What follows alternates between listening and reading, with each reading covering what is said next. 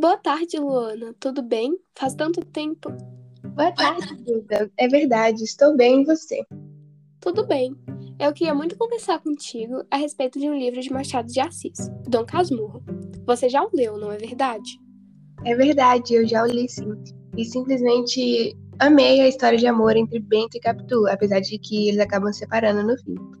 Viveram uma grande promessa de infância durante muito tempo. Você está certíssima, amiga, como diria José Dias.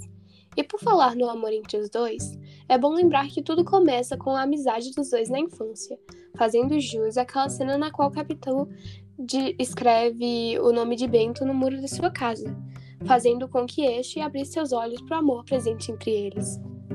Bem lembrado, a partir dessa experiência, no entanto, Bento adquiriu um pensamento muito ciumento e machista, tentando aprisionar a amiga, fazendo-a prometer que se casaria com ele. Acredito que Machado escreve essa história, além de todas as reflexões, claro, para nos mostrar, para nos mostrar que o casamento deve, não deve ser visto como um ato de posse, mas sim a união entre dois seres perante a lei, sendo divididos os pertences materiais entre ambos. Eu penso mesmo, amiga. E por falar nessa promessa de casamento, eu acho importante destacar que a relação entre os dois era problemática, uma vez que nos fora mostrada apenas a visão de Bento. Não podemos entender a vida pessoal e nem os pensamentos de Capitu. Mas, enquanto a possível traição, eu penso que diante da tristeza de Capitu por demorar a gerar um filho e seu possível conhecimento acerca da demora da mãe de Bento para engravidar, em um ato de desespero, o que prova as dificuldades do relacionamento, ela teria dormido com Escobar.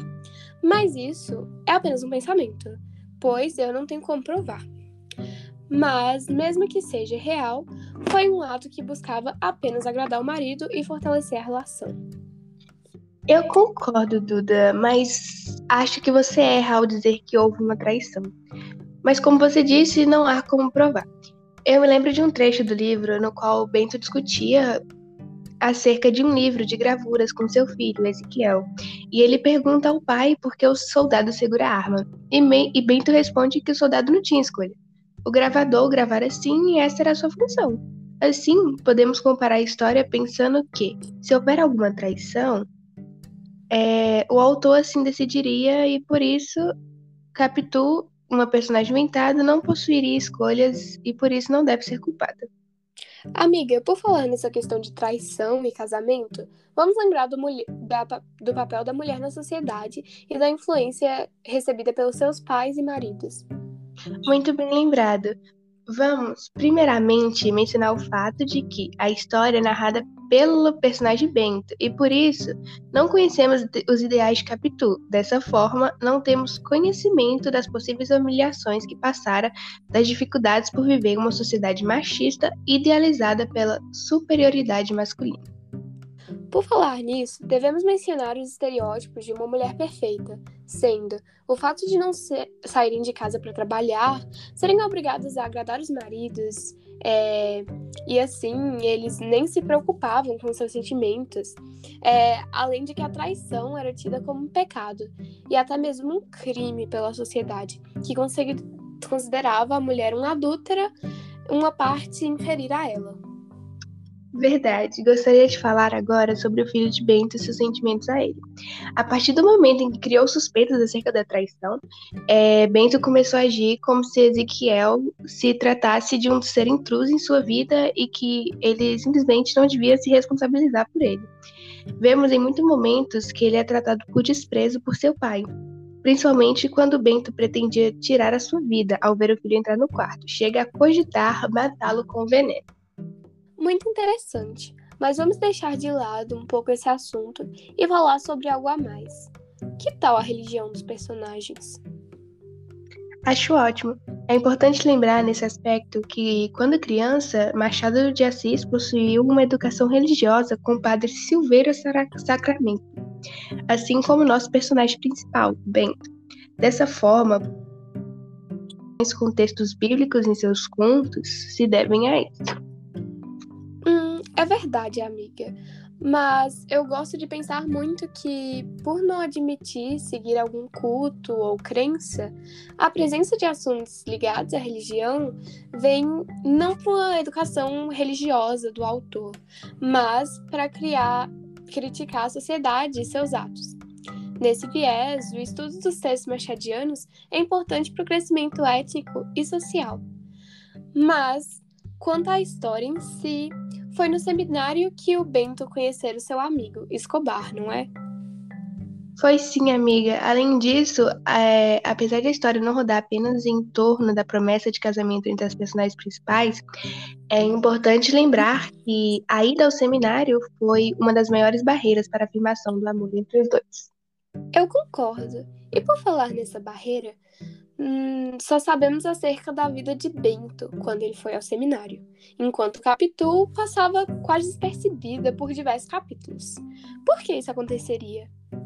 É, eu acredito que se deve ao fato de ser uma história contada apenas na visão de Bento. E, além disso, trata de uma narrativa com tempo psicológico e por isso tende a ser baseada apenas nos pensamentos. Faz sentido. Não podemos esquecer ainda que, por ser uma narrativa baseada em suas memórias, Bento poderia esquecer ou omitir algum fato, deixando lacunas a serem preenchidas pelos próprios leitores. Faço jus, além disso, ao espaço onde era narrada a história, o Rio de Janeiro, a capital do país na época, e por isso o local de maior investimento dos estado, do Estado. Além de ser o local onde crescera, na rua Mata Cavalo e Engenho Novo, de onde narra a história.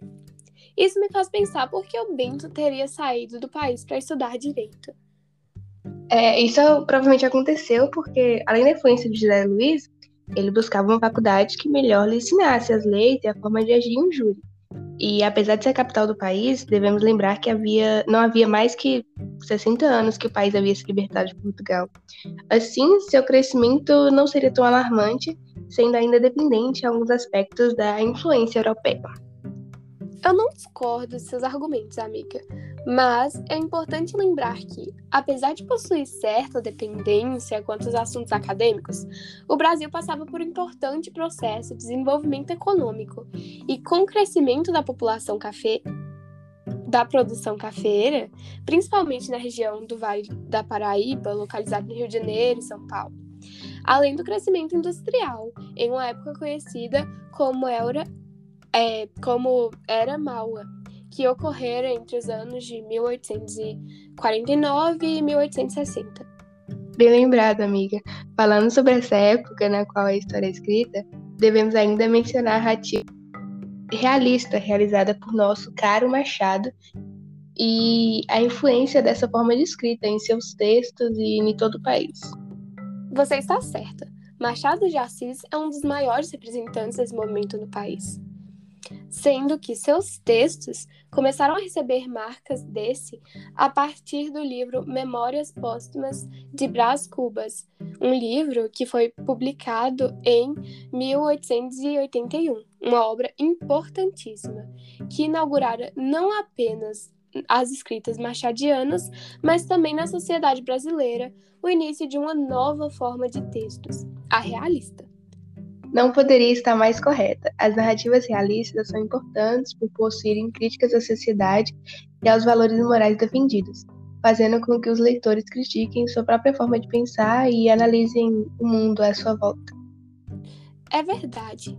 Faz importante lembrar ainda que as críticas realizadas no livro Dom Casmurro são atemporais, fazendo jus ao papel da mulher na sociedade brasileira, à excessiva influência religiosa e aos falsos valores morais que podem ser ainda vistos na nossa sociedade atual.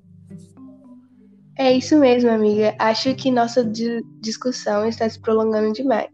Mas apesar disso, foi incrível discutir com você um livro com temas tão pertinentes. Tenha uma ótima tarde. Ai, Luana, eu queria que essa tarde não acabasse. Está sendo incrível conversar com você sobre os livros de Machado de Assis. Além de que essas discussões é, geradas por esses livros devem ser levadas a sério. Ele não está nem um pouco perto de seu fim. Para finalizar, poderíamos dar os créditos às pessoas que trabalharam também esse assunto. Mariana Christian, Heloísa Maroto, Juan Martins e Arthur Batista. É isso aí. Abraço e fico com Deus, amiga. Estou com saudades. Adeus!